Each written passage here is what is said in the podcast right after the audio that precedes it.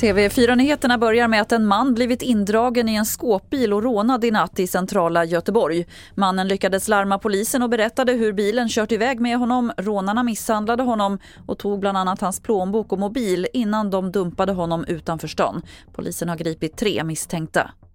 En ny så kallad halvsyntetisk variant av cannabis säljs idag lagligt i svenska butiker och marknadsförs till unga på nätet. Substansen som heter HHC säljs bland annat i förpackningar som liknar smågodis. Akutmottagningen Maria Ungdom i Stockholm har märkt av att drogen blivit vanligare och varnar för riskerna.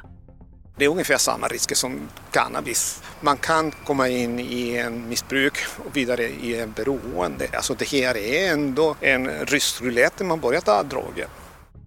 Det sa Juan Figueroa som är överläkare på Maria Ungdom.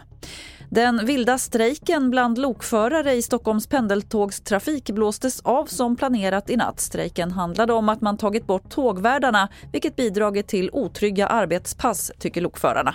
Strejken har lett till stort trafikkaos och MTR har begärt skadestånd från lokförarna. Fler nyheter finns på tv4.se. Jag heter Lotta Wall.